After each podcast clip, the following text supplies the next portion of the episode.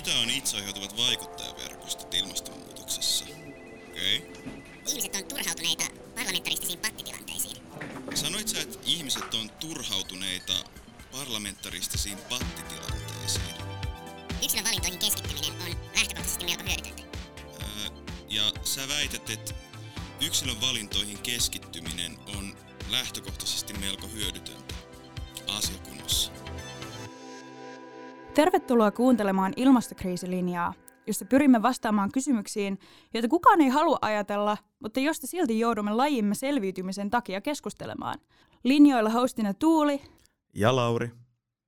Tervetuloa taas kuuntelemaan tänne podcastia meidän kanssamme ja tänään puhutaan vaikuttajaverkostoista. Ja tämä on siitä harvinainen jakso, että meillä on nyt edustajat sekä Climate Movilta, Fridays for Futuresilta että Elokapinalta edustettuna täältä näin. Ja tota, tervetuloa Laura ja Anton. Kiitos.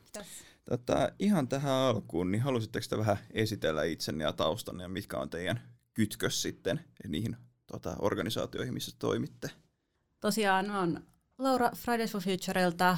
Mä oon normaalissa elämässä koulutukseltani koodari ennen korona-aikaa on järjestänyt larppeja ja kaikilla maailman fanitapahtumia ja muuta silleen erinäisten asioiden organisointia, mutta sitten tuossa korona-ajan alussa, kun rupesi tulemaan uutisointia, että niin kuin, kuinka paljon hiilidioksidipäästöt on oikeasti laskenut tai kuinka vähän verrattuna siihen paljonko niihin, niiden pitäisi, ja tuli niin kuin selväksi, että itse asiassa se, että me kierrätetään roskamme ei riitä mihinkään, niin siinä tuli jotenkin se pieni shokki, että hetkinen, jotain on pielessä. Et siihen asti oli jotenkin luullut, että itse tekisi tarpeeksi. Tai just se, että no, mä nyt syön tosi kasvispainotteisesti ja käytän joukkoliikennettä ja niin edespäin, niin kyllähän se nyt riittää, eikö riitä?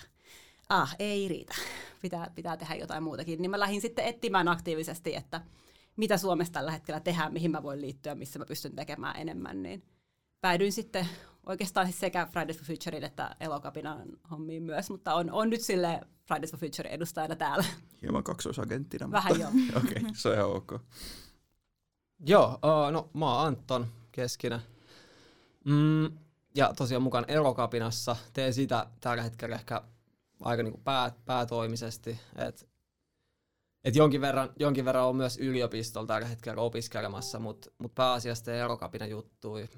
Mitähän mä kertoisin? Mä päädyin mukaan itse viime syksynä Elokapinaan. Sitä ennen mä en ollut ollut mukana missään tota, missään kansalaisvaikuttamisessa tai aktivismissa tai oikeastaan kauheasti tiennytkään siitä järjestöistä tai tollaisista jutuista.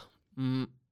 Ja, ja olin tietysti aika tietoinen ilmasto- ja ympäristökriisistä sillä, että si, siinä määrin kun nyt ihmiset itteni, itteni ympärillä oli ollut muutenkin ja ajattelin just, että, että, että te, tekee sen oman osansa vähän niin kuin vaikuttamalla omi, omiin päästöihin ja niin sitä aika lyhyessä ajassa viime syksyn niin kuin sain paljon informaatiota siitä, mitä, mitä käytännössä tapahtuu maapallojärjestelmissä ja mitä tapahtuu politiikassa ja tajusin, että että tämä on, tosi, tää on tosi paska juttu. Ja mua alkoi pelottaa tosi paljon. Ja sitten sit sen jälkeen mä aloin tota, mm, tekee aika aktiivisesti organisoimaan ja kaikin tavoin niin kuin kontribuoimaan tuohon erokapinan kehittämiseen.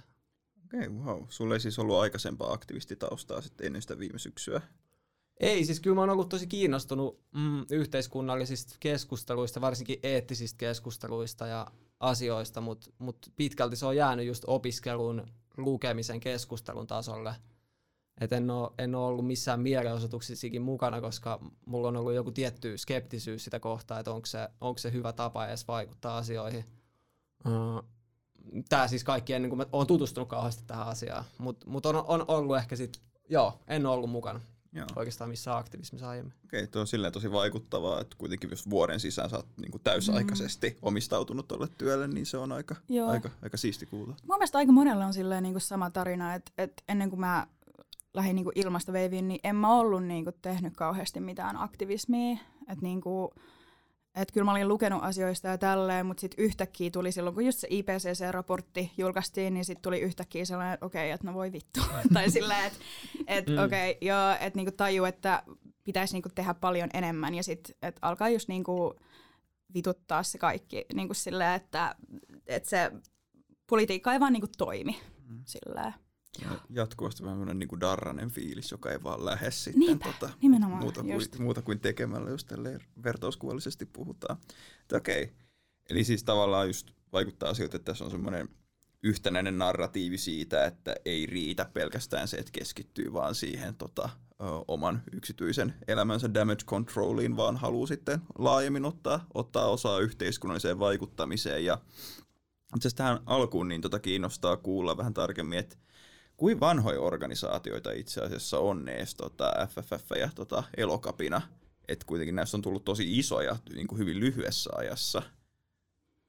Mm, no Erokapina on siis kaksi vuotta vanha Joo. suurin piirtein. Mm. Suomessa se perustettiin 18 marraskuussa, eli reilu kaksi vuotta sitten.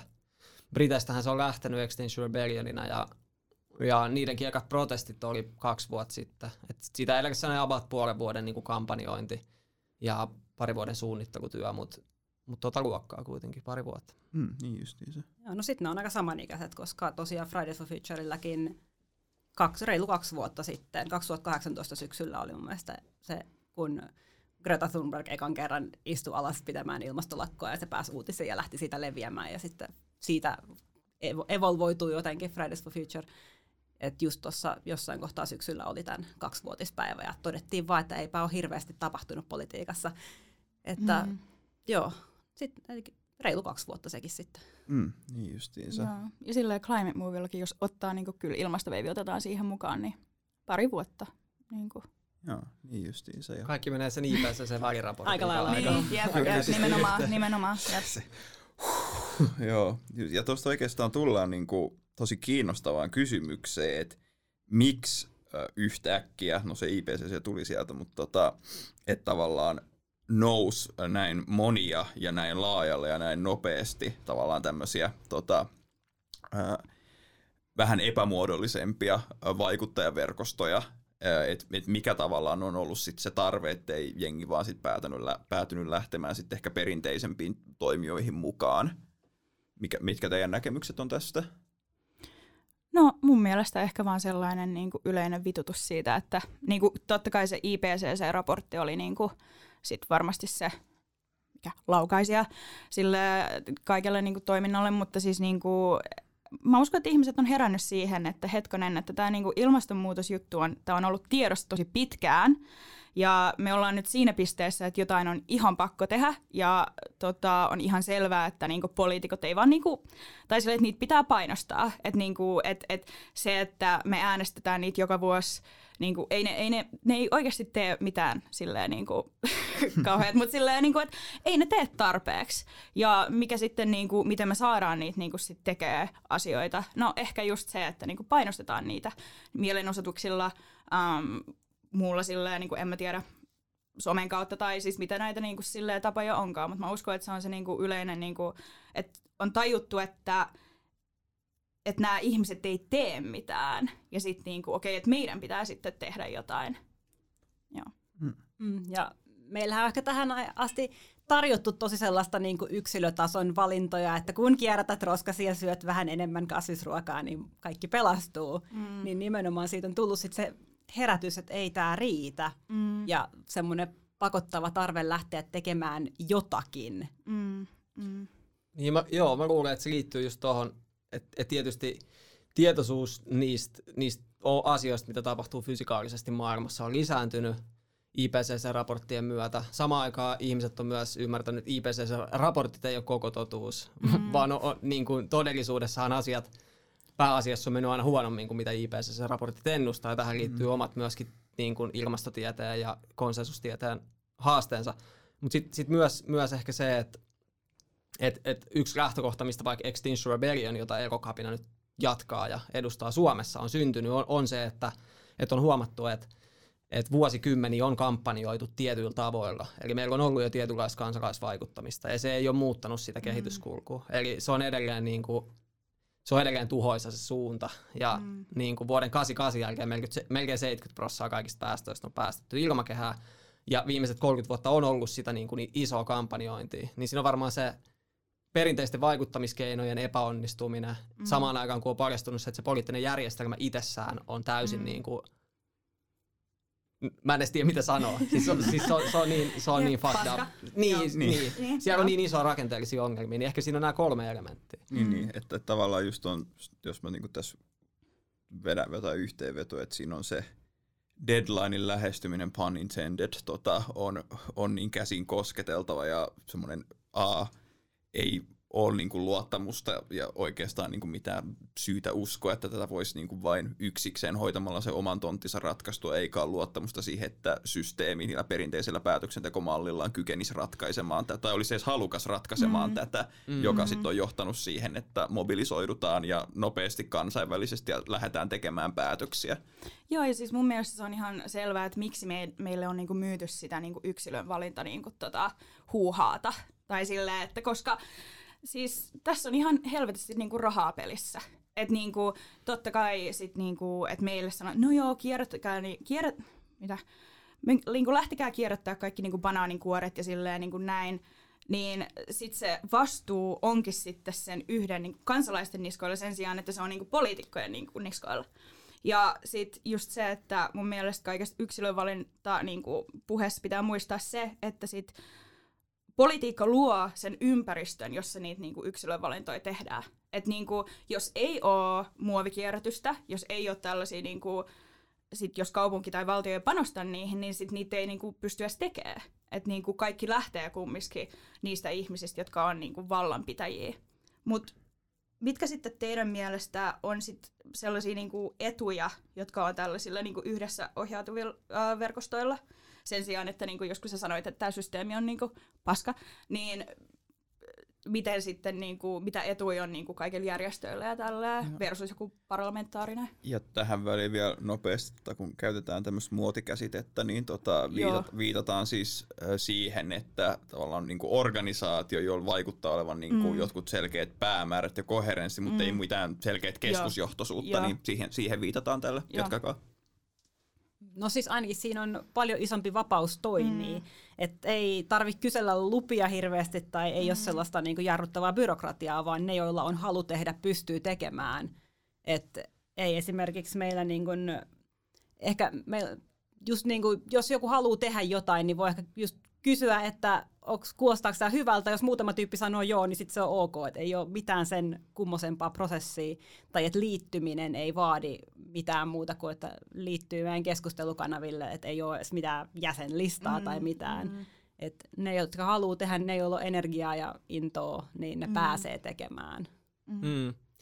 Joo, ja mä ajattelin, että myös, siinä on myös se oleellinen juttu, että, että ne on niin kuin keinoja organisoida ja mobilisoida ihmisiä. Eli tietyllä tavalla, tietyllä tavalla niin kuin tuoda se poliittinen yhteisö tai se niin kuin kansalaiset, jos voi käyttää tällaista termiä, niin osaksi sitä yhteiskunnallista elämää, sitä, sitä niin kuin myöskin sitä kautta valtiollista päätöksentekoa. Ja, ja mä ajattelen, että se on oleellista ja sen takia, sen takia mä näen, että, että sellaiset poliittiset muutokset, vaikka ne olisi positiivisia, mitä nyt mm. tapahtuisi, niin jos, jos, niissä, jos kansalaisyhteiskunta ei ole jotenkin ihan oleellisesti osana niitä muutoksia, Mm. niin, niin tota, se impakti jää niistä paljon pienemmäksi, koska silloin se ei käynnistä sellaista samanlaista kansalaisten aktivoitumista muualla maailmassa. Ja, ja mä ajattelin, että, että sen takia tällaiset protestiliikkeet, niin kuin vaikka Erokapina, Fridays for Future, on, on tosi oleellisia, koska ne, ne osoittaa sen, että, että yhteiskunta koostuu muustakin kuin valtiosta ja sitten Mm. erillään liikkuvista yksittäisistä kansalaisista. Mm. Mm, nimenomaan, että et just se,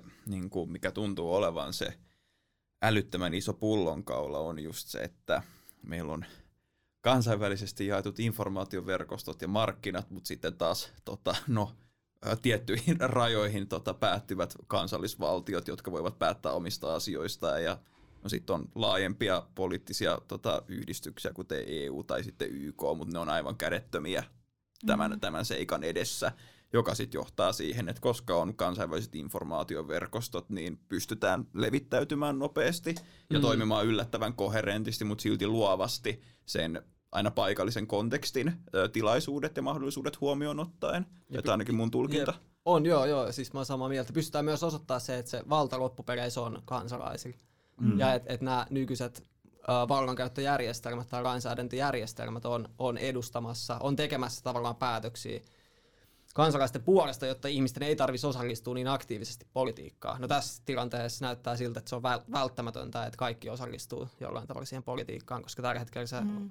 on hajottamassa meidän yhteiskunnat se nykyään. Just näin. Ja tota, oikeastaan tässä välissä tota, herää kysymys, koska mä tota, lupasin itselleni, että mä tuun ottamaan tässä vähän semmoista roolia, että mä koitan miettiä muidenkin kuin Preaching to the Converted ihmisten tota, joita todennäköisesti suurin osa kuulijoista ovat jo kaikella kunnioituksella ja olet, olet hy- hy- hyvällä asialla, niin tota, et, jos mitä mä itse seurailen ja yleensä pahoitan mieleni julkista keskustelua esimerkiksi suorasta kansalaisvaikuttamisesta, siellä nousee semmoisia argumentteja kuin, että tämä on epädemokraattista, Mm. Tämä ei sitoudu yhteisiin pelisääntöihin, tässä koitetaan vaan pakottaa jotain yhtä tiettyä poliittista näkemystä. Tässä mennään, radikalisoidaan nuorisoa, yms, yms, yms, yms joka sitten lähtee siitä oletuksesta, että tässä on tietyt säännöt, joilla kuuluu pelata, ja tämä nyt ei lukeudu niihin, joka aiheuttaa niin kun, jopa vihaa suoranaisesti. Mm. Niin mitä te haluaisitte, että tämän kaltainen ihminen sitten ymmärtää siitä, että mitä, mitä tässä ollaan tekemässä? ollaanko me päästy kauhean pitkälle noilla pelisäännöillä? Mun mielestä sille, että jos me mietitään sitä, että tämä on epädemokraattista ja tällä, no pitää mennä siihen, niin kuin, pitää mennä tarpeeksi syvälle, että, että miettii, että okei, että ehkä tämä systeemi ei toimi. Niin sitten mitä, mitä järkeä on pelaa joillakin pelisäännöillä, jotka ei johda niin kuin, yhtään vittu mihinkään. Et niinku, et mä ymmärrän sen, että et ihmisiä pelottaa joku radikalisointi ja tälleen, mutta siihen on ihan syynsä, että miksi se tapahtuu ihmiset on tosi, siis ihmiset on vittuuntuneita, ihmiset on väsyneitä siihen, että mitään ei niinku tehdä. Ja ehkä me tarvitaan sitä niinku radikalisointia ja ehkä näiden niinku sääntöjen pitää muuttua ja tämän systeemin pitää muuttua, koska me ei päästä, niinku, ei pötkitä kauhean pitkälle näillä niinku tämänhetkisillä pelisäännöillä. Hmm. Ja ei se ehkä ole se toiminta, mikä radikalisoi, vaan se poliitikkojen toimettomuus mm, ja se, että yritykset laittaa voitot meidän hyvinvoinnin edelle. Että se on pikemminkin reaktio siihen, että tämä ei käy, me halutaan mm. jotain muuta. Mm.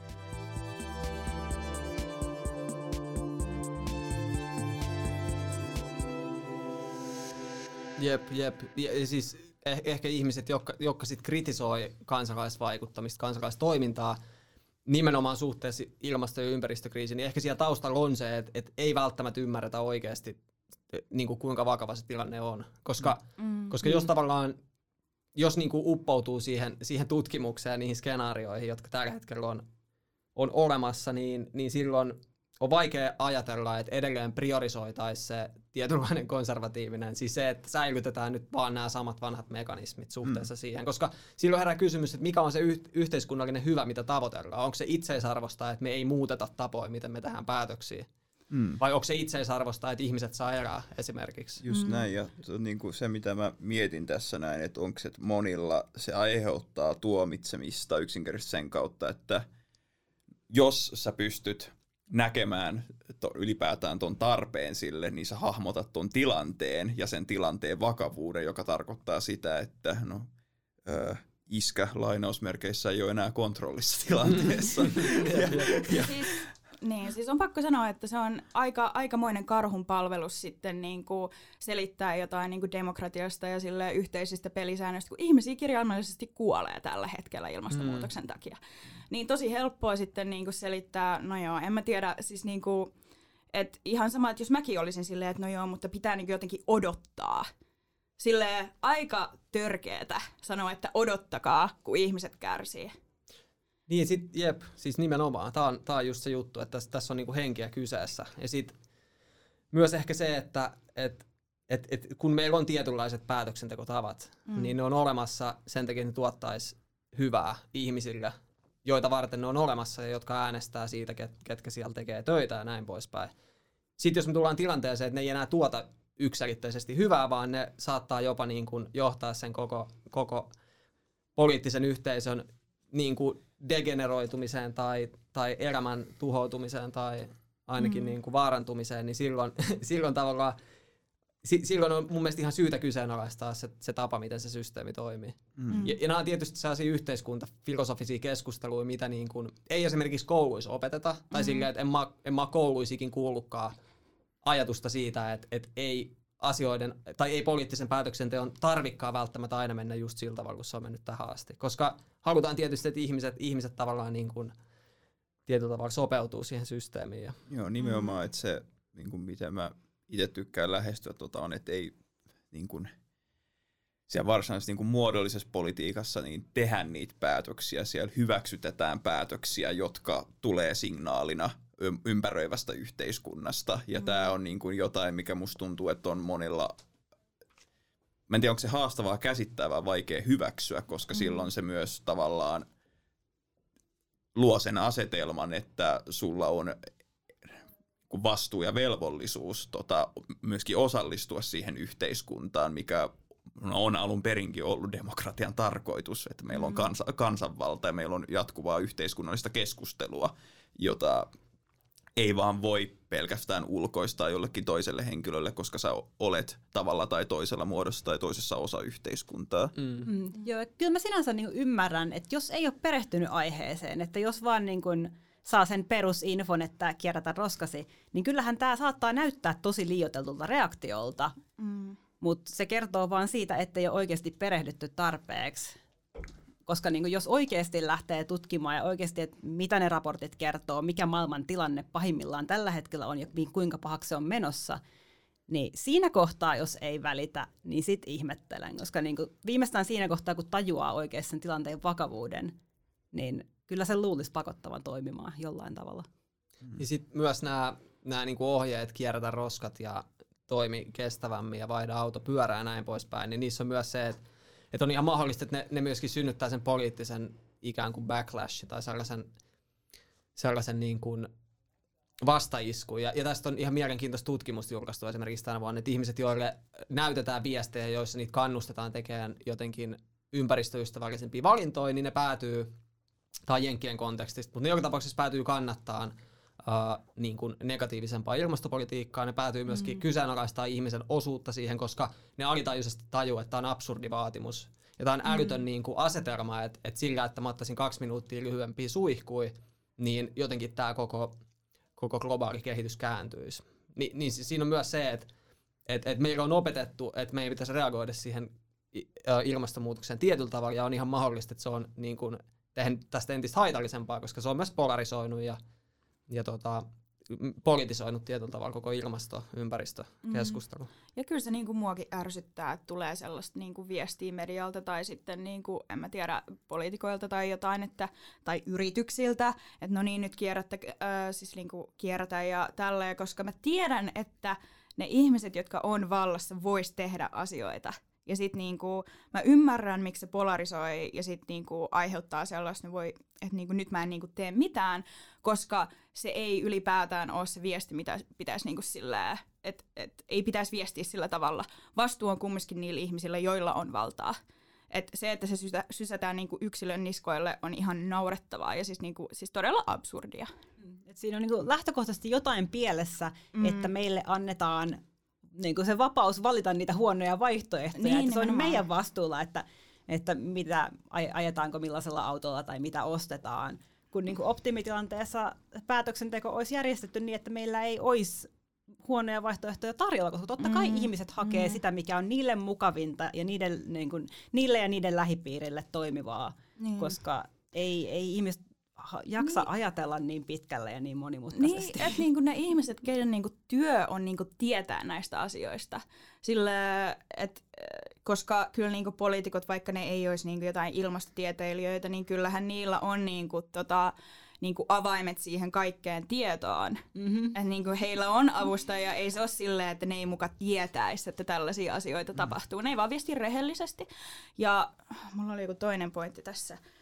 Um, niin, mutta ni, siis nimenomaan se, että et, et jos miettii sitä, että okei, että mä haluan tehdä vaikka jonkun eettisen päätöksen kaupassa, niin jos ostaa jotain. Ensinnäkin kaikilla ei ole rahaa ostaa sitä, niitä reilun kaupan tuotteita, jos miettii silleen niin kuin, vaikka um, kestävä, kestävää niin kuin vaatetusta tai jotain, se on ihan hiton kallista. Ja kenellä on aikaa oikeasti, jos miettii, niin kuin, että on työssä käyvä tai opiskelija, äh, opiskelija tai on lapsi, niin kenellä on aikaa sitten oikeasti äm, etsiä sitä tietoa jostakin yhdestä tuotteesta, koska se on ihan mahdotonta tällä hetkellä niin kuin selvittää, tai tosi vaikeaa selvittää, että onko tämä oikeasti eettinen niin kuin tuote, onko tämä silleen, että miten tämä on niin kuin tuotettu, onko tässä jotain lapsityövoimaa mukana, silleen, myös sen takia, että niin kuin yritykset viherpesee jatkuvasti. Ja mä tiedän, että EUssa on nyt joku silleen, niin kuin, joku sellainen, mä en niin kuin muista mikä se on, mutta jos yritetään siis lainsäädäntö tai Siis- joku Yritysvastuullakin. Joo, joo.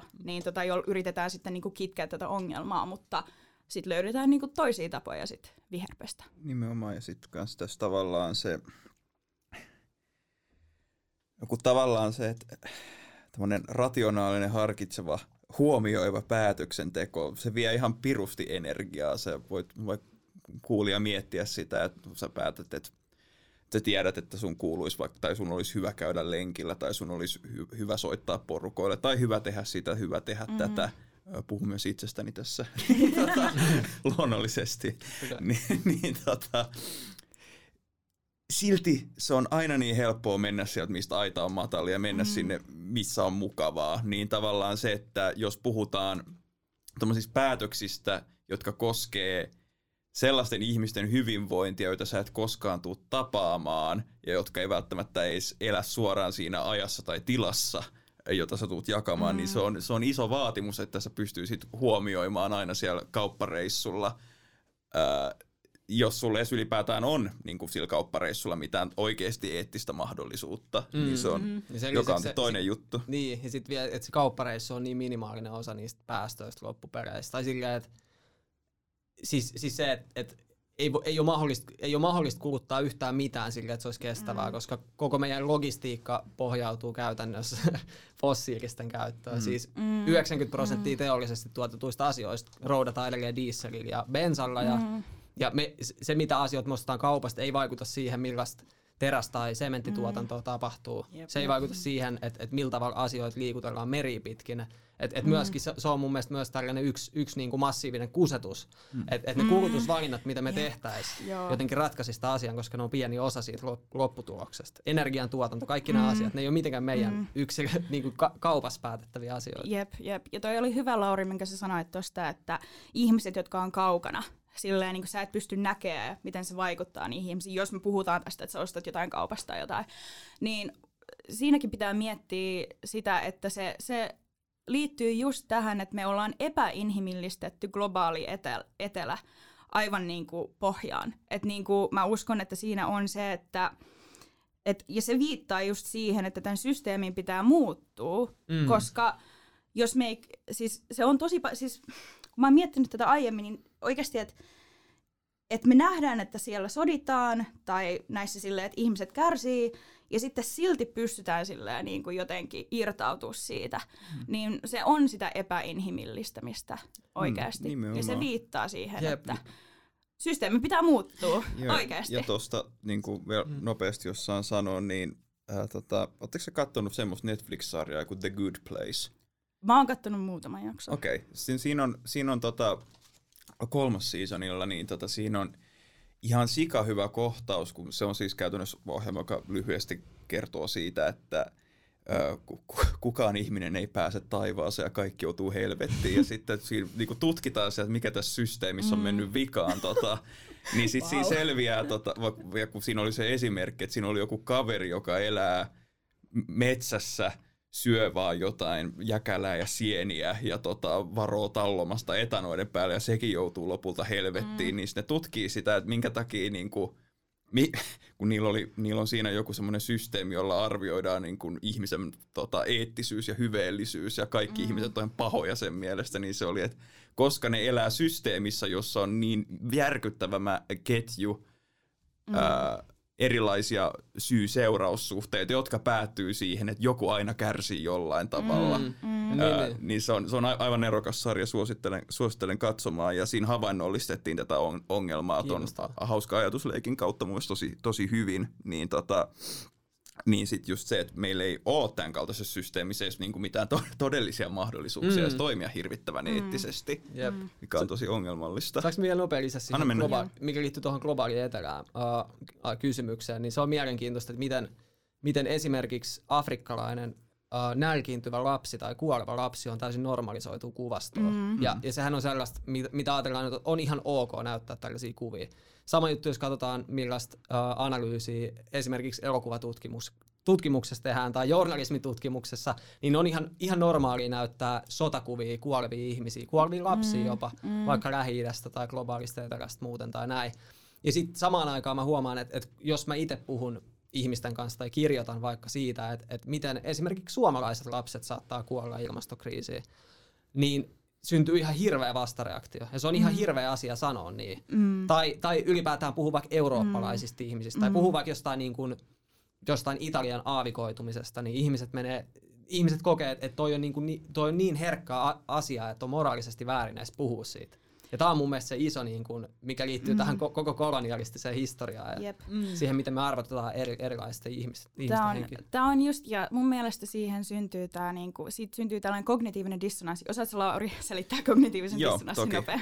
Ö, kognitiivinen dissonanssi tarkoittaa sitä, että sulla on ristiriita sun uskomusta ja käyttäytymisen, suht, käyttäytymisen suhteen, ja sun on helpompi muuttaa, tai ja ihminen pyrkii poissulkemaan mahdollisimman paljon sitä kognitiivista dissonanssia, niin sen takia sun on helpompi muuttaa sun uskomuksia kuin muuttaa käytöstä. Jatka. Joo, niin tota, jos miettii esimerkiksi just rasismin kannalta vaikka, että me, me eletään niinku valkoisen niinku ylivallan niinku systeemissä, joka sitten niinku epäinhimillistää rodullistettuja ihmisiä esimerkiksi, niin jos menee vaikka johonkin sille äh, orjuuteen Jenkeissä, niin sit hyvä esimerkki siitä on toi, niinku, että Thomas Jeffersonilla oli orji, ja se niinku, Aika monta kymmentä. Aika monta kymmentä.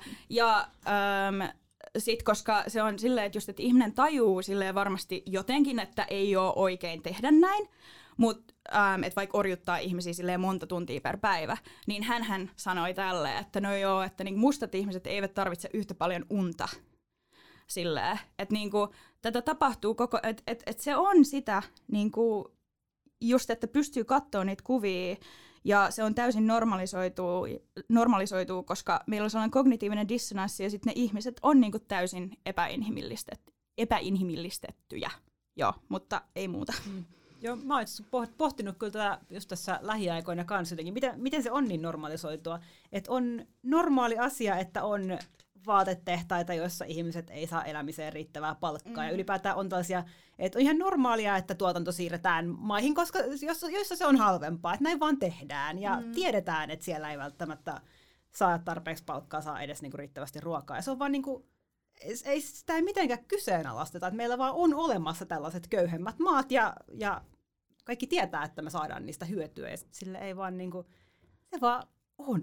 Mm. Jotenkin käsittämätöntä, jos sitä oikeasti lähtee miettimään syvemmin, ja se on aika hirveetä. Mm. Se, mm. Joo, on, on nimenomaan, ja tämän takia tavallaan silleen, niin kuin tuntuu siltä, että se, mitä pidemmälle tätä tavallaan keskustelua jatkaa, niin tuntuu nimenomaan siltä, että iso osa tätä prosessia on myös niin kuin, tämän kaiken kärsimyksen niin kuin psykologisen käsittelyn tota, tarjoaminen, tota, mm, koska mm. se tuntuu olevan niin älyttömän iso pullonkaula niin, niin hemmetin monille. M- mulle ainakin on, tota, mutta anyway, tota, niin kuin t- jatketaan vielä tässä keskustelua. Mulla tulee mieleen, me ollaan nyt käsitelty aika ansiokkaasti sekä, että minkä takia perusparlamentaarinen vaikuttaminen ei toimi riittävän hyvin, minkä takia tämä tota, perusmarkkina-ajattelu ei toimi tässä yhteydessä, niin tulee vielä kaksi tavallaan tämmöistä ää, tyypillistä pääargumenttia, joista ensimmäinen on, no teknologisella kehityksellä me saadaan tämä ongelma ratkaistua ajallaan, ja sitten toinen on tota, tämä, jota tietyt kannat edustaa, että – Suomen nettoilmastopäästöt suhteessa moniin muihin valtioihin on hyvin minimaalisen pienet, jolloin sieltä, sieltä, sieltä, siellä ollaan valmiina jo. niin tota, et minkä takia meidän kannattaisi tehdä, tehdä yhtään mitään. Niin tota, mutta aloitetaan tuosta ykköskohdasta, eli teknologisesta kehityksestä. Niin tota, mitkä on teidän tämmöiset debunkkaukset tälle argumentille? No siis vaikka niin kuin, totta kai on kaikkea tosi siistiä teknologista kehitystä ja vaikuttaa tulevaisuudessa on tulossa kaikkea siistiä, niin kuten todettiin, niin ihmisiä kuolee jo nyt, niin tavallaan sen, sen niin tulevaisuuden varaa ei musta voi laskea liikaa, vaan jo nyt pitäisi tehdä niin paljon kuin on mahdollista, koska mitä nopeammin me pystytään toimimaan sitä, niin kuin, sitä alemmas me saadaan se lämpeneminen toivottavasti pysäytettyä, sitä vähemmän ihmistä, ihmisiä joutuu kärsimään. Että me, et emme voida odottaa, että siinä, et kyllä siinä vaiheessa, kun se ehkä vaikuttaisi meihin täällä pohjoisessa, niin siinä vaiheessa ollaan keksitty jotain, millä pelastutaan, kun ei se, ei se riitä, ei me voida vaan ajatella itseämme siinä. Hmm.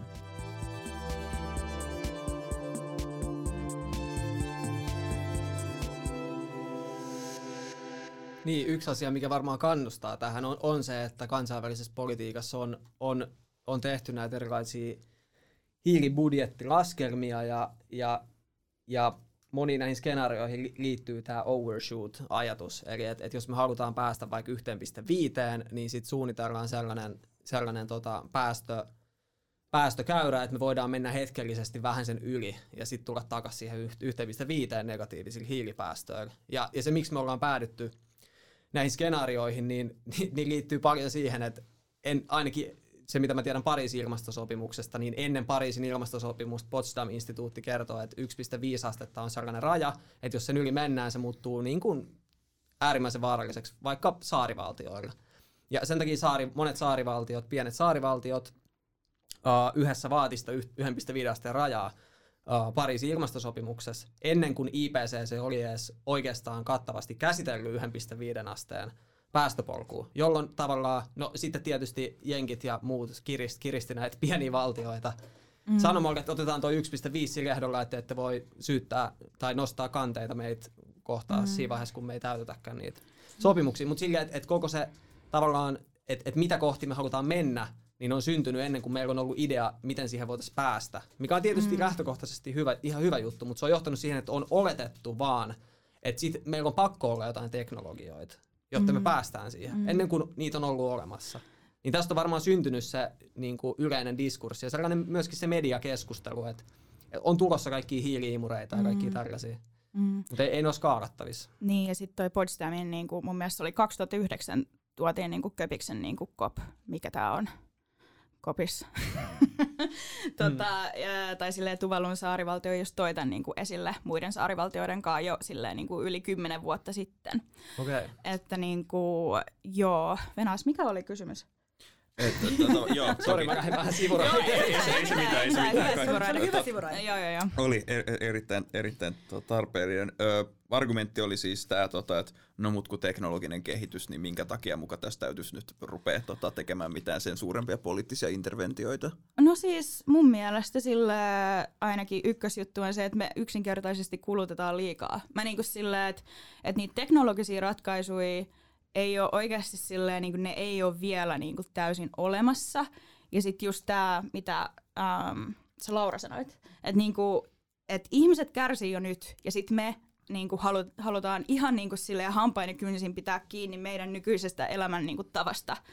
Ja sitten jos ei mitenkään mietitä sitä, tätä niin kuin koko systeemiä, tätä, näitä ra- rakenteita, jotka johtaa sit niin kuin kärsimykseen niin monella ihmisellä niin kuin globaalisti, niin sitten on just se vaara, että nämä niin kuin teknologiset ratkaisut ja tällä, niin ne edelleen niin kuin sit vaikuttaa negatiivisesti esimerkiksi sit niin kuin, um, just globaaliin etelään – et mun mielestä se oli, ja toivottavasti mä oon nyt oikeassa, mutta tota Greenpeaceillä ja joillakin muilla järjestöillä on esimerkiksi ollut sellaisia niinku, tutkimuksia, jossa ne niinku, äm, puhuu vaikka tästä uusiutuvasta energiasta ja tälleen tulevaisuudessa. Ja niissä ei ole oikeasti otettu yhtään huomioon sitä, että niinku, tai hyvin lievästi sille, mietitty sitä, että um, jos mietitään jotain 2040-2050, niin sitten pitäisi antaa vaikka niin kuin Afrikan valtioille ja sitten Aasian valtioille tilaa silleen, niin kuin, tota, kasvaa ja sitten silleen energia, silleen, se energiakäyttö, mitä on niinku mietitty niille sit niissä niinku raporteissa on hyvin minimaalinen. Että ymmärrätte, tai silleen selitinkö mä joo, joo, joo, oikein? todellakin. Että niinku, et, et me, ja sitten niinku ylipäätään mua niinku vähän niinku ärsyttää tällaisissa silleen niinku teknologiakeskusteluissa se, että miksi, miksi niinku me tarvitaan niitä jotain lentäviä autoja. Tai silleen, että ollaanko me ikinä Nohan nyt mietitty siistejä, sitä. mutta niin, ne on on ne siistejä. Mutta silleen, että mut, mut, silleen meillä on moni asia, jotka sitten niinku, oikeasti silleen on ihan toimivaa ja tällä, että niinku, totta kai silleen päästöjen suhteen niinku, ei välttämättä, mutta silleen jotenkin tällainen niinku smart city ällökuva, mitä silleen niinku, poliitikot rakentaa, on mun mielestä tosi vastenmielinen. Ja just sitä, että mistä se, niinku, ähm, mistä se kaikki niinku, millä me niinku rakennetaan, rakennetaan sitä niinku sit kuvaa niinku tulee. Et niinku siinäkin me varmasti sitten riistetään aika monelta ihmiseltä, jolta niinku riistetään jo nyt. mm, se on mahdollista. Että se, että jotenkin tuntuu, että se tavallaan pääongelma siinä on se, että me asetetaan vaan niin ison oletuksen varaa. Siis mm. onhan se, siis hiton siisti juttu ja mä taputan kyllä monta päivää putke, jos on joku superinsinööri, joka vaan ratkaisee kaiken, mutta ei me voida laskea sen varaan. Jep, ja Just se tyyppi tulee ja nimenomaan. pelastaa, joka toden, me oletuksen mukaan on myös valkoinen mies tota Kyllä. kaiken lisäksi. Ja erityisesti, erityisesti jos, siis erityisesti se, me ei voida laskea se varaa, jos me ei, jos me ei niin kuin keskitytä yhteiskuntina rahoittaa ja keskitytä sen asian kehittämiseen. Mm. Mm. Koska tavallaan kyllähän niin kuin teknologinen kehitys on ihan uskomatonta, mutta mut niin kauan kuin me tavallaan käytetään niin paljon resursseja siihen ihan toiseen suuntaan, Mm. niin Nimenomaan, että se, että se tuntuu, että siinä on vähän sama logiikka kuin, että no mitä hittoa, että kyllä mä nyt voin vetää röökiä, kun sairaalassa on happinaamari. Tota. Mm. niin no siis just tää, no siis siinä Pariisin, Pariisin 27 sivuisessa niin sanotussa sopimuspaperissa mainitaan sana adapt, muistaakseni yli kymmenen kertaa, mutta siinä ei kertaakaan mainita muun muassa sanoi coal, mm. oil, stop, zero, reduce, mitään tällaisia sanoja mm. siinä ei mainita, vaan siinä puhutaan koko ajan siitä, että miten me voidaan adaptoitua ja miten me voidaan uh, kehittää asioita. Mm. Eli siinä on tää tällainen teknologiaperversio tai sellainen tietynlainen mm. fetisointi, että, että ihmiskunta on tähänkin mennessä on onnistunut ikään kuin alistaa luonnon, ja sehän on myös tieteen, tieteen filosofi, tai tieteen historiassa se ajatus, että jostain 1600-luvulta että tieteen tehtävä on auttaa ihmiskuntaa valjastaa luonnonvoimat omaan käyttöönsä, niin meillä on edelleen mm. joku tällainen ihme fakappi. Mm. Mm. Niin, ja ketkä Sellaista. adaptoituu ja ketkä kuolee. Mm, se Mm. mm. nimenomaan, nimenomaan tämä ja sitten vielä ja kaiken lisäksi se, mikä tuossa on, jos vielä nopeasti mennään tuohon tavallaan tuon meemin niin kuin alkuperäistaustaan, niin että sehän on juontuu jopa vähän tavallaan tästä jännästä vaiheesta valistusajalla, jolloin sulla on edelleen niin kuin kristinuskon lähtökohtaiset oletukset, että maailma on tehty meitä varten ja sitten sulla on tieteen, tieteen työkalut. Jep, Tota, tosi hyvä. Jep. Joo, joo et, mutta se ed- myytti edelleen on niinku tosi vahva, että maailma on olemassa meitä varten, Mm. mutta me emme ole maailmassa sen, sen ehdoilla, mm. Mm, mielenkiintoista, jep. joka on, joka on niinku tavallaan semmoinen kypsymiskysymys, koska no, Jumala on kuollut, tota, sanot, sanot, sanottiin, ja me eletään, eletään sen käsittelyprosessia vielä hyvinkin kauan. Tota, ja sitten tämän jälkeen Mm. oikeastaan oli vielä sit se käsiteltävä kysymys, näistä, jos puhutaan näistä argumenteista, niin öö, joka on erikseen toki eettinen kysymys, mutta lähdetään ihan käytännön kuvioista alkuun, niin tämä, että, että Suomella on niin pienet öö, päästöt suhteessa sitten moniin isompiin valtioihin. Siellä on, Laura on ihan valmiina. jo, tota- Tämä on, mun, tää on niinku mun lempi inhokki Okei, argumentti. anna, anna palaa, anna palaa. Erase it. Joo, no, no siis ylipäätään, että et jo se, että Suomi on pieni maa, ei anna meille silleen mitään etuoikeuksia. Me ollaan edelleen rikas Pohjoismaa ja niin kuin kuitenkin niin kuin yhtä ihmistä kohden Suomen päästöt on tosi korkeat. Niin joten, jotenkin silleen, että se, se, että me ei muka täällä pienenä maana voitaisiin tehdä mitään, on jotenkin ihan käsittämätön ajatus. Ja se, että kuitenkin Suomi on monella tavalla, Suom- Suomella on tosi vahva brändi esimerkiksi niin kuin sivistysmaana ja hyvinvointivaltiona ja niin edespäin, niin Suomella nimenomaan olisi tosi hyvät mahdollisuudet lähteä jo, niin kuin olemaan kunnon niin kuin energiajohtaja ja niin kuin kestävyysjohtaja. Mm. Ja et, et, niin kuin nä- näyttää, että jos me pystytään, niin muutkin pystyy. Mm. Mutta et, et sit ärsyttää ihan valtavasti aina, kun joku on silleen, että no ei täällä Suomessa voida mitään tehdä, eikä meidän tarvikaan, kun me ollaan niin pieniä. Jotenkin niin kuin, mm. ei, se- ei, se, ei se perustu mihinkään muuhun kuin vastuun välttelyyn. Joo, siis tota, jos miettii vaikka, jos me puhuttiin saarivaltioista, niin heillähän on todella pienet päästöt. Ja niin kuin, äm, kohta. Sieltä tulee niin kuin ilmastosiirtolaisia. Ja he kärsivät tosi paljon psykologisesti, sitäkin on tutkittu, äm, että niin kuin, miksi meillä ei sitten olisi mitään vastuuta. Ja mun mielestä siitä just, niin kuin, koska siis suomalaiset, tämähän oli koko ilmastoveivin niinku pointti, että niinku, et vauvaboksi ja sille jääkiekko, lätkä ja bla bla bla, mitä tämä koulutussysteemi, että hyvin nopeasti suomalaiset on kyllä niinku valmiita niinku sit olla silleen, että jee jee, että pienenä maana me pystytään mihin tahansa, miksi ei sama ilmaston, niinku ilmastonmuutoksen, siis sen niinku ilmastopolitiikan kannalta, niin mä uskon, että se pohjautuu hyvin perustavasti siihen, että ihmiset pelkää niiden niinku aseman menetystä. Mm. Että niinku, et, et, miksi, miksi sitten niinku ei ilmasto? Tai silleen, että niinku, eihän siinä ole mitään järkeä, jos me ollaan niinku jatkuvasti silleen, jee jee Suomi, Ää, ei tässä. Niin mä oikeasti uskon siihen, että se, siis se perustuu siihen, että ihmiset pelkää sitä, että okei, että nyt jos me lähdetään johonkin toimiin, sit pitää ottaa niinku vastuuta ja mitä jos mä menetän mun niinku aseman siinä samalla. Olisiko, että se on sitä? Niin, no siinä on tosi paljon sellaista ollut sellaista pelollia, että sanotaan, että Joo. ihmisiltä viedään autot ja pihvit. Niin, Mm. Sitten myös tos, tos niin kuin, miksi Suomen pitäisi tehdä jotain. Siinä mun mielestä heijastuu se sama yksilökeskeinen ajattelu, mikä on muutenkin ollut keskeistä ilmasto, ilmasto- ja ympäristökeskustelussa. Eli että et tavallaan jokaisen pitää tehdä se oma pieni osuutensa. Mm. Ja sitten jos me ajatellaan, että Suomi tekee oman osuutensa, niin se on joku yksi, mitä se on, yksi promille, 1,4 promille maailman mm. päästöistä tai jotain. Niin joo, eihän sillä nyt faktisesti ole kauheasti merkitystä siihen, mitä ilmakehässä tapahtuu, jos Suomi ei päästä enää yhtään hiilidioksidipartikkelia, mutta mm. mut se on niinku järjetön ajattelutapa, koska silloin me ajatellaan sitä, että mikä on, mikä on jonkun yhden yksikön vastuu, eikä sitä, että mi, mit, mitkä ne on ne meidän käytännön suunnitelmat, miten me halutaan estää mm. tämä katastrofi. Ja sen takia mun mielestä olisi oleellista, että Suomi näyttäisi esimerkiksi valtiona ja yhteiskuntana, että se on valmis jopa luopuu joistain asioista, se on valmis tekemään radikaaleja muutoksia, koska mm. se on, ainoa, se on a- periaatteessa ainoa, mitä Suomi voi tehdä niin kuin mm. kollektiivisesti es- estääkseen tämän mm. katastrofin. Nimenomaan, ja tavallaan se jätet, se on, ja sanotaan, se on tosi palikkamainen ajatusmalli, koska siinä ei jotenkin pystytä näkemään maapalloa dynaamisena prosessina, jossa on kuitenkin olemassa globaalit informaatioverkot, jossa meemit ja mm. leviää ihan älyttävän nopeasti.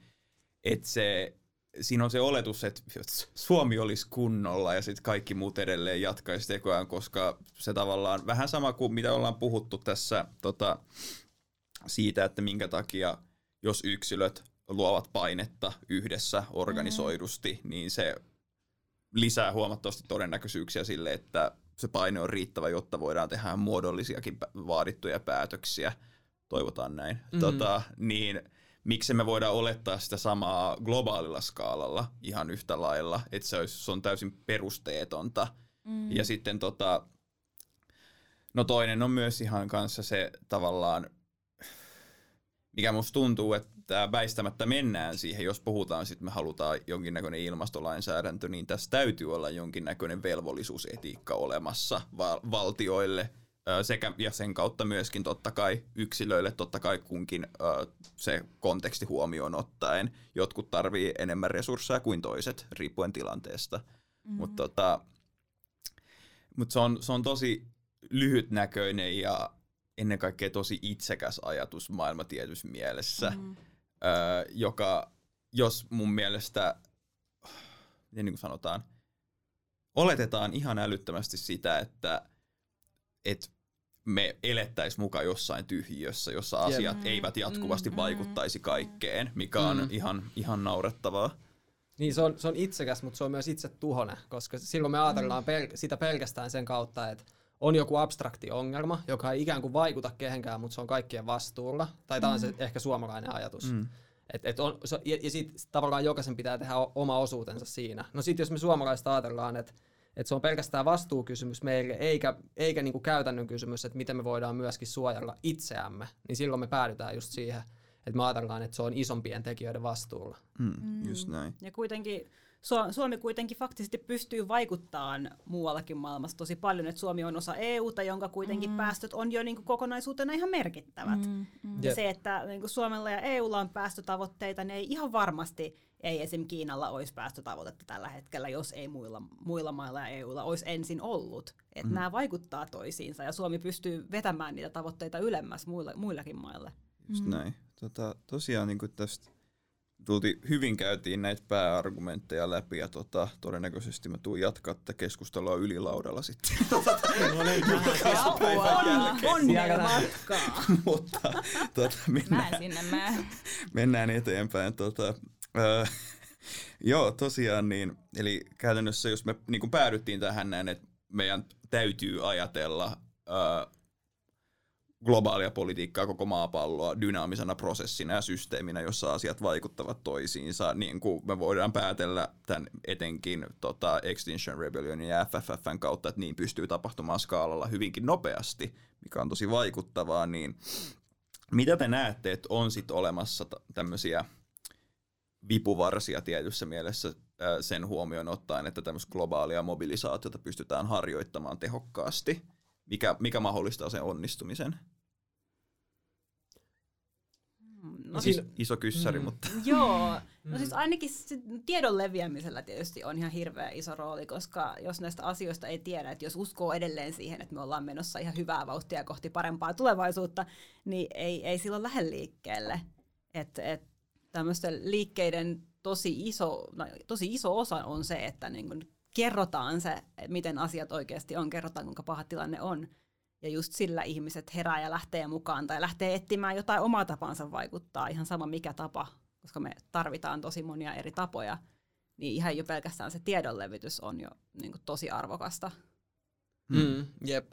Ja, ja musta tuntuu, että just siihen tiedon levittämiseen liittyy sellainen psykologinen tietyllä tavalla niin kuin luottamuksen rikkominen, mikä on mun mielestä oleellista. Tai ehkä, enem, ehkä enemmänkin sen osoittaminen, että luottamus on rikottu. Mm. Koska se on se mm. asia, mikä saa ihmiset tietyllä tavalla motivoituu ja liikkuu, kun ne tajuu, että, että nämä järjestelmät, joiden pitäisi tuottaa meille hyvää, onkin käytännössä tuhoamassa itsensä ja viemässä meidät mukanaan.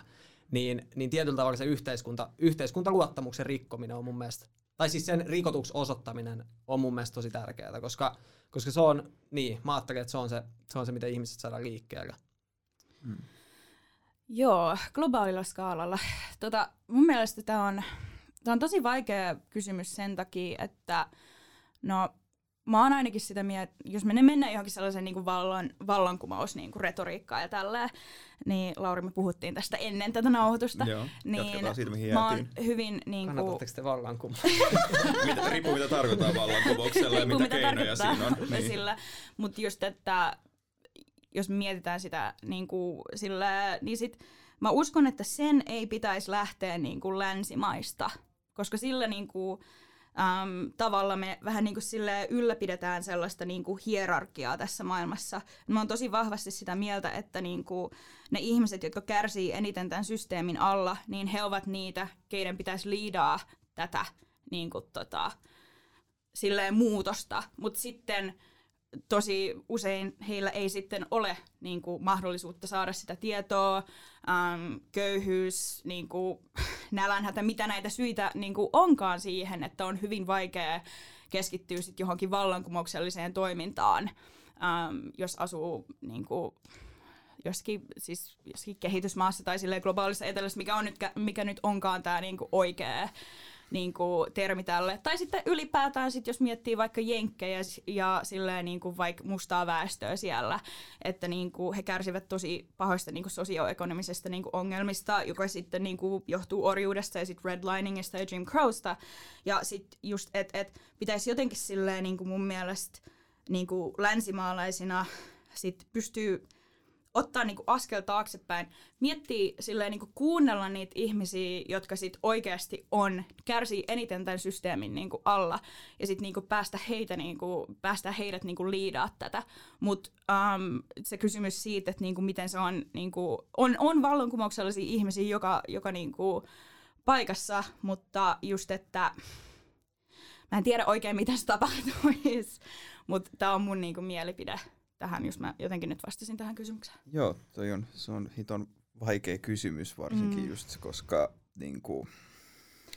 Ja jos se tieto tulee meiltä, niin sit sekin on sitä niin kuin hierarkian niin kuin Joo, se on, se, on, se on täysin totta, mutta se niin kuin tieto ei voi syntyä missään tyhjössä, se elää ei jatkuvassa tietenkään. vuorovaikutuksessa, et, mutta se tavallaan, miten se vuorovaikutus tapahtuu, on mm. se the question, ja se on Joo. jotain, mihin me ei pystytä vaikuttamaan, tai mikä mm. meillä on iso ongelma mm. jopa niin kuin oman kulttuuriryhmän ja yep. viiteryhmän yep. sisällä, niin sitten on jo vielä se seuraava steppi.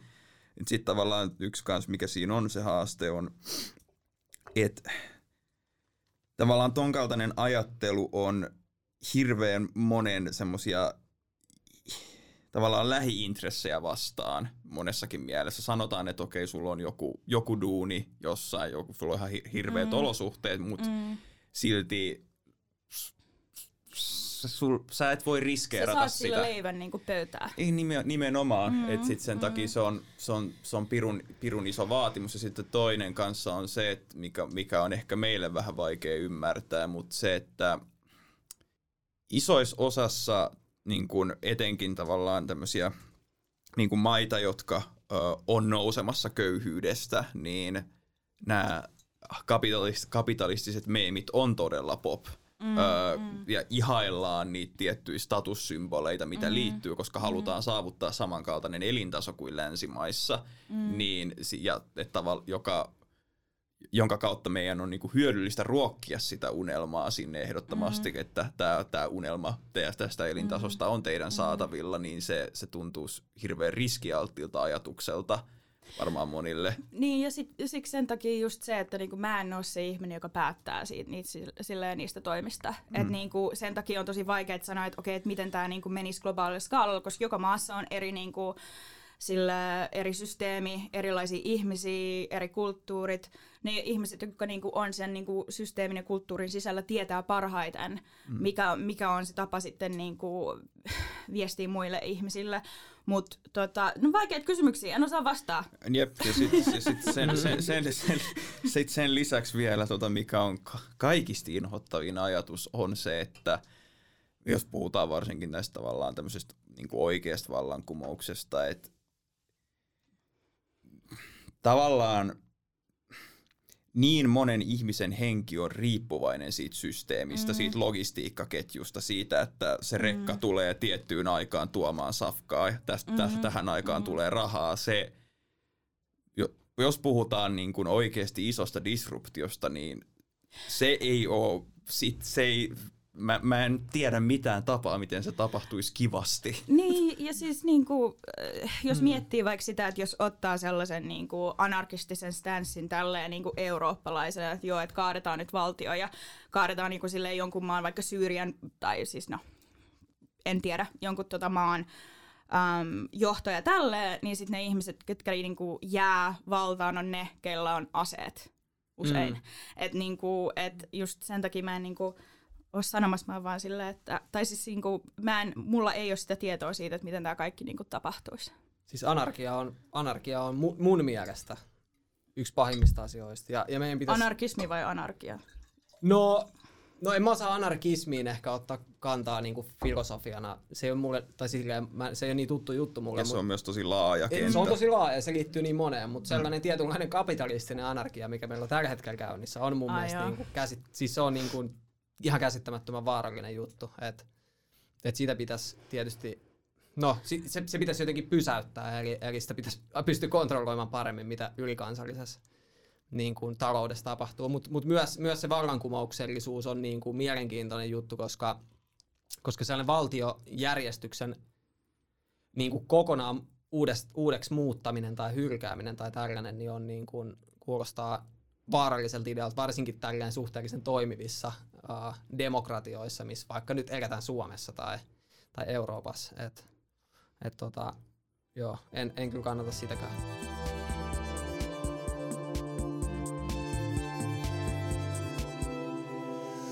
Niin tota, tosiaan tämä etäisyyttä vähän tohon aiheeseen, koska tohon tarvittaisiin niin kuin kaikki YK-edustajat ja vielä aika paljon ekstra, tota, että toi kyssäri saataisiin ratkaista ja meillä on vain kymmenen... pitää kyseenalaistaa vähän. Ky- kymmenen minuuttia. No, se, no, no, se, on ihan fucked up. Joo, Okei, okay, mutta no, kenen kanssa tässä pitää jutella? Tota. Ei YK kanssa. Okei. Okay, no, tässä Kansalaisten pitää organisoida. No, no niin, se, se, se tässä on, no joo. joo, joo, joo. joo. Anyway. Anyways, sano vaan, Nämä käytännön ratkaisut on niin vaikeita aina, että kuka, ja, kuka, okay, kuka puhuu ja missä puhutaan. Tota, no, ainakin siellä ylilaudalla. Anyway, no jos kukaan ei ole samaa mieltä. Tota, niin, tota, otetaan vähän askel etäisyyttä ja viedään enemmän tähän tavallaan, kun me ollaan tässä selkeästi näkyy, että meillä on tosi samankaltaista ajattelua ja samankaltaisia päämääriä, vaikka ollaan tosi tavallaan ö, eri ryhmistä, mm. niin tässä vaiheessa kiinnostaisi kuulla vähän tarkemmin myös niistä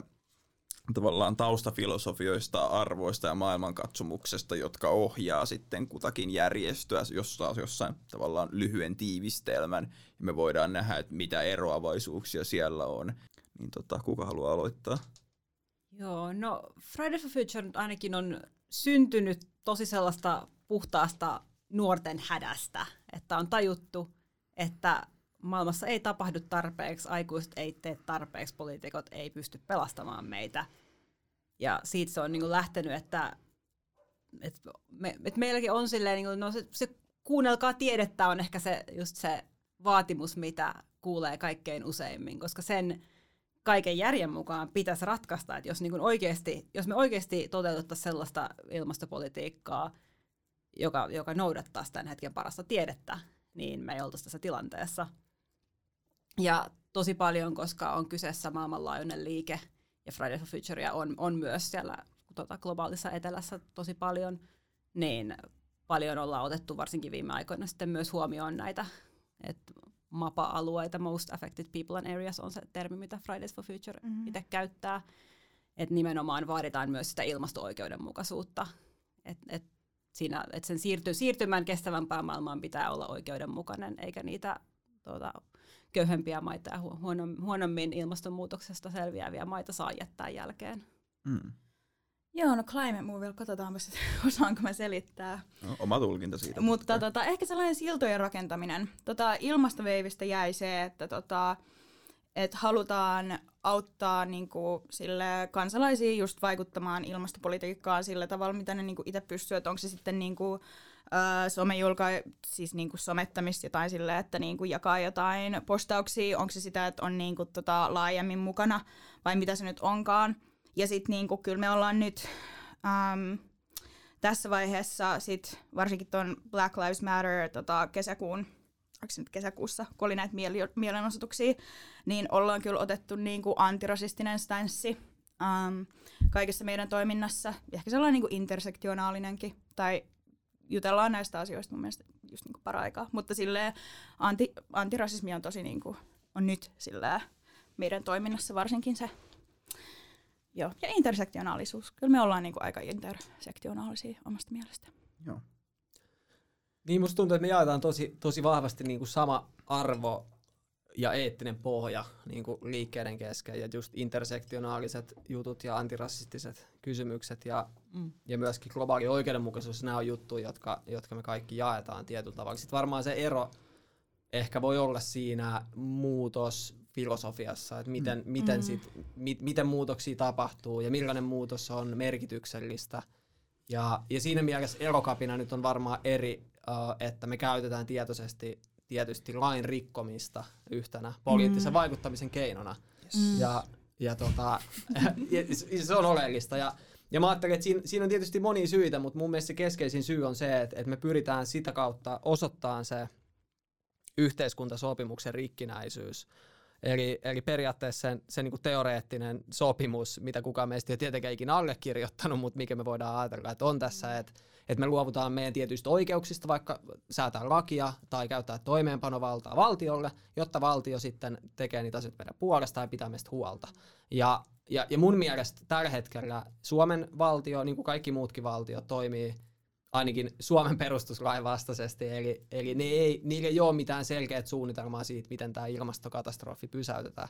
Ja mun mielestä se, että Suomi pyrkii olemaan hiilineutraali 35 on hyvä ja tärkeä asia, mutta se ei ole mun mielestä suunnitelma siihen, miten me pysäytetään ilmastokatastrofi, koska, koska jos, jos siihen ei jollain tavalla liity jotain ajatusta siitä, että miten se voisi säteillä, miten se muutos voisi käynnistyä myös muualla maailmassa, niin silloin se niin kuin, uh, jää aika ohueksi se vaikutus. Ja, ja sen takia mä ajattelin myös, että se tietyllä tavalla niin kuin muutosfilosofisesti erokapinassa on oleellista se, että osallistetaan se kansa tai kansalaisyhteiskunta. Eli organisoidaan ne ihmismassat ajan sitä muutosta, koska, koska tietyllä tavalla mä ajattelen, että kansainvälisesti on myöskin helpompi organisoida kansalaisia, kun pyrkii vaikuttaa siihen, mitä poliitikot tekee siinä systeemissä, joka on itsessään jo umpikujas, missä ne ei kauheasti pysty tekemään niitä niitä muutoksia. Eli Joo. no, tässä on muutamia. muutamia. Joo. Mulla on yksi kysymys elokapinasta. Mä tiedän, että niinku XR tota, Briteissä on ainakin jotenkin silleen vastannut siihen mun mielestä, mutta koska teidän niinku toiminta niinku perustuu jos lairikkomiseen tai tuollaiseen suoraan toimintaan, niin miten se mahdollistaa sit vaikka rodullistettujen ihmisten sit osallistumista siihen toimintaan, kun sit, jos miettii sitä, että keihin poliisi sitten niinku oikeasti ja ke, keiden niinku elämään niinku vaikka joku putkaan meneminen vaikuttaa ja sille niin kuin mm. keihin poliisi sitten, niin kuin, ketkä poliisi ottaa kiinni, niin on ihan silleen selvää, um, että se on niin kuin, vaikka rodullistettu ihminen. Yep. Niin miten sitten niin kuin, se mahdollistaa heidän niin kuin, osallistumista? No siis, tuohon voi vastata monella tavalla. No elokapinassa voi tehdä monia asioita, mm. ja osa ei tule ikin kiinni otetuksi tai aset, asetu kiinni Joo. otetuksi, koska sehän on aina suunniteltu, Joo. että meidät kiinni otetaan, että se ei ole mitenkään satunnaista. Mm. Uh, ja sitten sit, tota, mm, No siis, ja se on totta, että, että rodullistetuilla ihmisillä on, on paljon isompi riski tulla mm.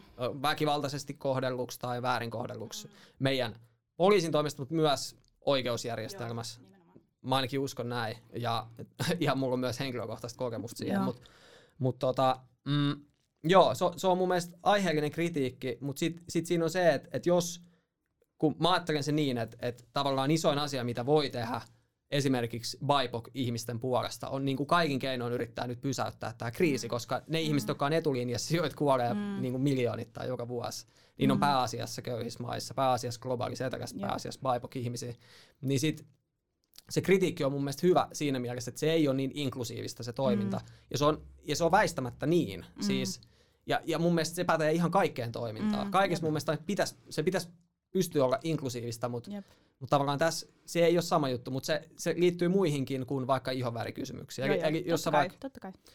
Mm, joo. Ehkä, ehkä tämä on se. Joo, joo mun mielestä ihan hyvä vastaus. Kiitos.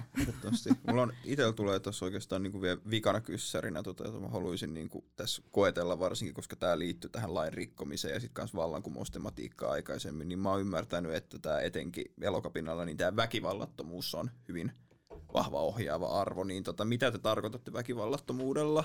vaikuttamisen keinona? No se on mielenkiintoista, koska meillä ei ole siitä mitään ohje, sellaista selkeää niin ohjepakettia. Ja, ja väkivallattomuus ja väkivaltahan vaihtelee paljon ihmisten välillä, että mm. kuka kokee minkäkin väkivallattomaksi. Mm. mm. Jotkut ihmiset sanoi mulle pari kuukautta sitten, kun me blokattiin Kaisaniemessä katuun, että, että autotien blokkaaminen on väkivaltaista, koska se on niin kuin ihmisten matkan estämistä. Mm. Esimerkiksi. Ja toisille ihmisille vaikka kiroilu on väkivaltaista. Mm. Uh, et, et se, sitä rajaa ei, ei ikin voi vetää hirveän suorasti, mutta me, meillä nyt on ihan ehdottomasti selvää, että kaikenlainen niin kuin toisen ihmisen fyysisen koskemattomuuden loukkaaminen on väkivaltaista. Mm. Me ei tehdä sitä. Me ei myöskään rikota yksityisomaisuutta. Uh, no joku, joku voi sanoa, että on väkivaltaista vaikka maalaa jonkun valtion instituution rakennuksen seinää esimerkiksi. No mä en koe sitä taas väkivaltaiseksi. Ne on, niin kuin, ne on yksiselitteisiä juttuja, mutta ainakin se, että, että me ei me ei ikin satuteta eräviä olentoja tarkoituksella. Ja pyritään myös välttää se niin kuin kaikin mahdollisin keinoin. Mm. Mihin ja, ja, ja, ja mä lisään vielä myös sellainen sanallinen väkivallattomuus. Eli me ei myöskään haluta vittuilla ihmisille tai me ei haluta syyllistää ihmisiä mm. tai aiheuttaa ihmisille pahaa mieltä muuten kuin jos se tulee niin kuin väistämättömän seurauksen siinä, että ne vaikka alkaa ymmärtää ilmastokriisiä. Joo, just täsmälleen, just, joka on vaan osa prosessia. Tota, ja sitten oikeastaan tähän vielä, niin kuin, tota, hitto, mä en kerkeä käymään tätä syvällisemmin läpi, mutta oikeastaan vielä väkivallattomasta tota, suorasvaikuttamisesta, niin mitä todisteita sitten on olemassa siitä, että se on oikeasti tavallaan ei pelkästään eh, niin kuin hyvä periaate, vaan myöskin hyvä vaikuttamisen strategia? No siis tässä tilanteessa, missä me ollaan nyt, eli, eli kun me pyritään vaikuttaa ilmasto- ja ympäristöpolitiikkaan, ne keinot, millä me pyritään vaikuttaa siihen, niin mun nähdäkseni ainoa todiste on se, mitä tapahtuu puolitoista vuotta sitten Briteissä – Eli, eli että pari päivää sen jälkeen, kun tuhansia ihmisiä oli ollut kaduilla ja sato ihmisiä oltiin kiinni otettu, niin brittien parlamentit julisti ilmasto ympäristöhätätila. Mm. Ja, ja siinä oli tämä, siis ihmiset oli rikkomassa lakia, ne oli blokkaamassa Oxford Circusia ja siltoja ja näin mm. poispäin. Uh, se on niinku yksi todiste. Sitten tietysti kansalaistottelemattomuuden historiassa on paljon todisteita siitä. Ja, ja jos tutkitaan viime vuosisadan väkivallattomia liikkeitä, niin huomataan, että, että väkivallattomat liikkeet toimii vaan kaksi kertaa tehokkaammin. Ja ne, myöskin johtaa useammin positiivisiin ö, poliittisiin muutoksiin ja vähentyneeseen poliittiseen kaaukseen.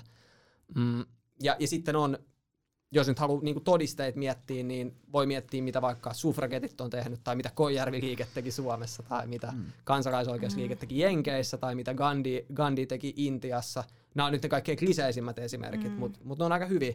Ja aina, siis ei aina, mutta totta kai suffragetit myös rikko ikkunoita ja tappeli poliisien kanssa. Ja Intiassa on myös ammuskeltu, että et se ei ole mitenkään yksinkertaista, että ne olisi pelkästään väkivallattomia vastarintaliikkeitä mm. ollut, mutta mut tota, mm, Joo, mutta mut mä ajattelen, että, että mä en, mä en itse edes tarvi henkilökohtaisesti sen enempää evidenssiä siihen, koska mä ajattelen, että ne kaikki muut keinot, mitä me ollaan kokeiltu, ei toiminut, ja me ollaan hengenvaarassa, niin nyt ko- koitetaan tätä. Tämä. Niin, ja toivotaan, että se, toi, toivotaan, että se toimii. Mm. Nimenomaan. Tota, tämä tekisi mieli jatkaa tätä keskustelua pidempään, ja no, se on mahdollista, mutta äänitystilanteen ulkopuolella. Totta, tämänkin jälkeen on se tämä perjantai-ilta. Niin tota, ää, vielä oikeastaan tähän nopeasti nyt ruvetaan klousaamaan tätä, tätä keissiä. Tämä on ollut aika, aika heavy, mutta oma, omalla kohdallani todella nautinnollinen setti. Et kiitos teille tosi paljon läsnäolosta ja hyvin, hyvästä keskustelusta, että käytiin paljon läpi. Niin tota, mitkä teillä on, on päällimmäiset fiilikset ja oivallukset tästä, tästä keskustelusta? Mitä jäi käteen?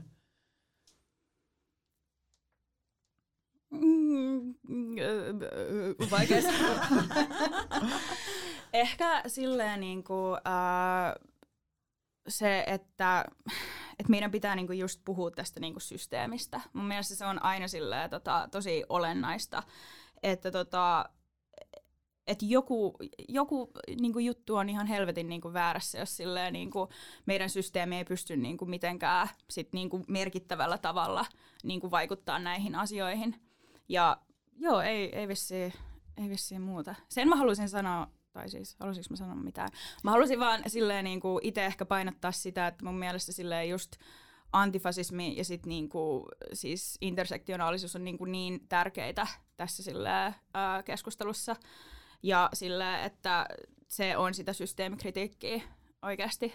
Et niinku, mun mielestä me ollaan kaikki samaa mieltä siinä. Mm-hmm. Ja silleen just, että se on jos miettii sellaista niin kuin yhtä juttua, mihin kaikkien niin kuin tällaisten liikkeiden pitäisi niin kuin pohjautua, niin on antifasismiin ja antirasismiin tai silleen, ne on aika silleen toisiaan tukevia asioita. Mm. Joo. Joo, musta on oikeastaan mielenkiintoista, mitä mä en ehkä odottanut, mistä mä olen tosi iloinen, että tässä tuli näitä oikeudenmukaisuuskysymyksiä käsiteltyä näinkin paljon.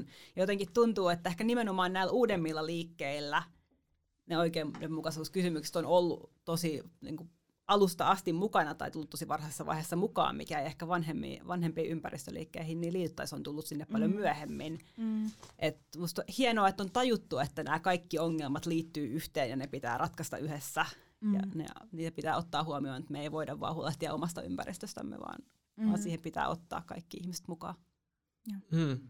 Joo, siis mm, mitähän mä sanoisin. En mä tiedä, mulla on tosi hyvä fiilis. On niin kuin kiva, mm. kiva keskustella ihmisten kanssa, jotka on myös eri, eri liikkeissä mukaan, niin siitä tulee myös aina tietyllä tavalla, uh, en mä sanoisi toivoa, koska mulla ei ole ihan kauheasti to- toivoa, mutta mut jonkin tosi se on inspiroivaa. Se on mun mielestä inspiroivaa, koska, koska kaikki liikkeet, kaikki toimintatavat puhuttelee eri tavalla ihmisiä. Ja, ja kaikki onnistumiset, mitä eri toimintatavat saa aikaan, eri liikkeet saa aikaan, on aina osoitus siitä, että me oikeasti voidaan tehdä asioille jotain. Ja, ja sen takia se on mun mielestä, vaikka erokapinalla usein varmasti on ja se ainakin kuulostaa siltä, että on aika sellainen niin kuin, jotenkin sellainen niin kuin, tullaan vähän keulien, niin kuin, että no niin, mikään ei ole toiminut ja nyt aletaan rikkoa lakia. Se on, se on, niin kuin yksi, se on vain yksi strategia loppupeleissä, eli, eli kaikki niin kuin myöskin diplomaattisempi toimintatapa ja mitä FF tekee tällä, niin ne on mun mielestä hieno juttu ja, ja mulla, mulla on hyvä fiilis. Joo, Joo mä oon iloinen tästä keskustelusta. Joo. Yes, hyvä. Kiitos, mahtavaa. Joo, mä ehkä vielä summaan tässä omia, omia ajatuksia, että hyvä fiilis on ehdottomasti, että mm. kyllä näistä on, näistä on huojentavaa päästä keskustelemaan vertaisteen kanssa tota, silleen, että yh, yh, yhdessä tuumin tulla siihen tulokseen, että tämä on muuta ihan kauhea ja aivan älyttömän monimutkainen tilanne, mutta olemme silti tässä tilanteessa pystymystä jotenkin katsomaan silmästä silmään, tota, niin se on aina, aina helpottavaa ehdottomasti, tota, koska se, vaikka sillä on valtava psykologinen taakka, niin se on silti hinta, joka on maksettava ja se on yhteinen käsittelyprosessi, tota, joka mun mielestä on ainoa tapa meille saavuttaa minkäännäköinen toimijuus tässä tilanteessa. Öö, ja sen takia tässä oli, ja sitten toinen niin kuin, oli ehdottomasti se, että kuinka niin kuin, jaettu arvopohja tässä sit loppujen lopuksi on olemassa. Että niin kuin, ei mikään noista kannoista ollut semmoinen, että niitä olisi hirveästi joutunut pallottelemaan, että mitä, mitä, mitä järkeä tässä on ja silleen, tota, että mikä oli silleen sinällään, niin kuin, sinällään tosi, tosi hienoa tota, ehdottomasti. Ja sitten myös silleen, mä olin tosi vaikuttunut siitä, että kuin nopeasti me saatiin käsiteltyä tota, tavallaan tämmöisiä tyypillisimpiä vastaväitteitä ja aika silleen, tota, joo, että tämä oli tosi, tosi aikaansaava keskustelu ehdottomasti. Ja, ja sitten ennen kaikkea se, mikä tuossa, ehkä tähän vielä loppukaneettina, mikä inspiroi eniten, on just tota, tämä, että kuinka ö, luovia ja kyvykkäitä ihmiset voi olla tota, silloin, mm. kun on, on tarve ja yeah. saadaan yhdessä, yhdessä organisoitua jonkun tietyn, tietyn tota, tarkoituksen ympärille. Ja, ja se on jo, ei, ei pelkästään siinä mielessä, mikä liittyy ilmastonmuutoksen estämiseen, koska ei tämä, no, oma mielipiteeni on, että meillä ei ole enää estettävissä, meillä on mm-hmm. vaan, tota, mutta meillä on kuitenkin tapoja tehdä tilanteesta huomattavasti vähemmän huono kuin mitä se, mitä se voisi olla. Sen takia me ollaan. Niin, nimen, nimenomaan. Ja,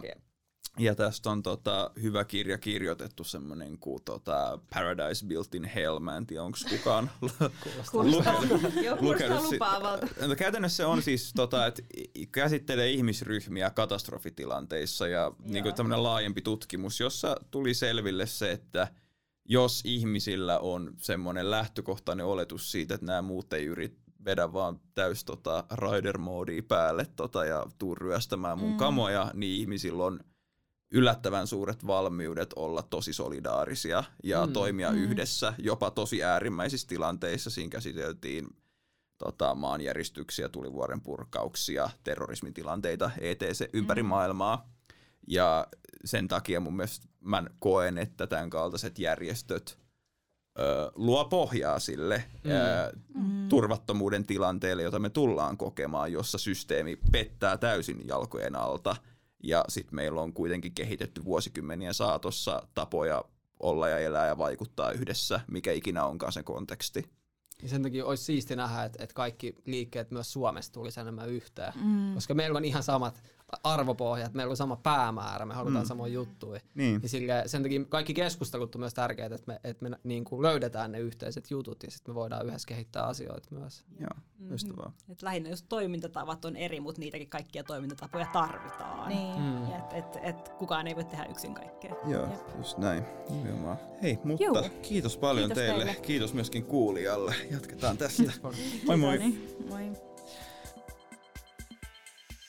Hei, toivottavasti jakso herätti ajatuksia. Jos aihe herätti ajatuksia lisäksi myös halua toimintaan, niin meppä käymään sivulla climatemove.fi. Climate Movissa pääset osaksi vaikuttajayhteisöä ja vaikuttamaan ilmastokriisin torjuntaan kykyjesi ja halujesi mukaan.